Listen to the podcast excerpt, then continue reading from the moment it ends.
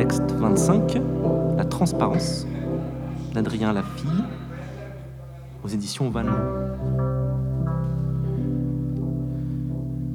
Si le but du tortionnaire est de provoquer la présence absolue de celui qui l'a attaché pour le soumettre tout entier à force de lacération et de douleur, l'objectif du torturé est de prendre le large, de partir d'ici, de quitter ce corps qui suffoque entre les mains de l'autre, saucissonné par des cordes dans un cachot sans issue.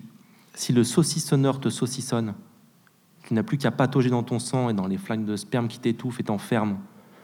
Tu voudrais partir et laisser derrière toi la mazorca, l'incendie de ses dents jaunes et ton sphincter devenu un volant de tomates finement brodé.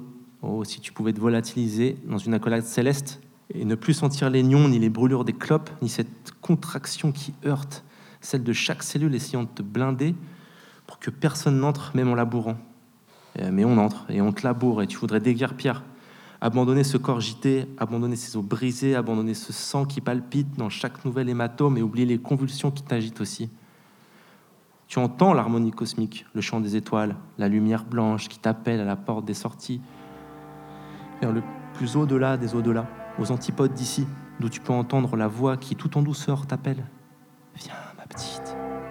Après avoir prononcé ton nom, oubliant le béa au bois dormant, dont on t'a affublé ici, dans ce bordel nauséabond au lendemain de la nuit, on t'a attaché les mains avant de te ramasser pour t'apprendre le boulot.